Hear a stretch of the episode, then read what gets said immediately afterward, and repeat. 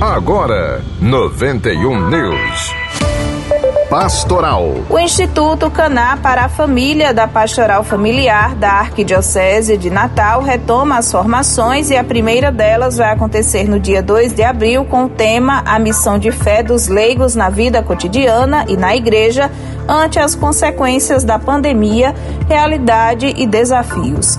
O assessor vai ser o pároco da paróquia de Santo Afonso Maria de Ligório, em Mirassol, Padre Matias Soares. O encontro vai acontecer no formato virtual, com transmissão pelo canal do YouTube da paróquia de Santo Afonso a partir das duas e meia da tarde. A formação é voltada para agentes de pastorais, movimentos, grupos e serviços da Arquidiocese.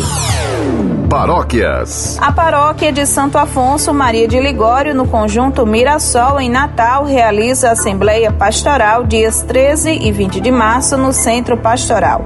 Nos dois dias, o encontro inicia com missa às 8 da manhã na Igreja Matriz. O tema da Assembleia é para uma igreja sinodal, comunhão, participação e missão, com a assessoria do diácono Eduardo Vanderlei da Comissão da Fase Arquidiocesana do Sínodo. 91 News, produção e apresentação Luísa Gualberto. Próxima edição às 10h30. Você fica agora com a reprise do programa Sim a Vida com o Padre Nunes. 91 News.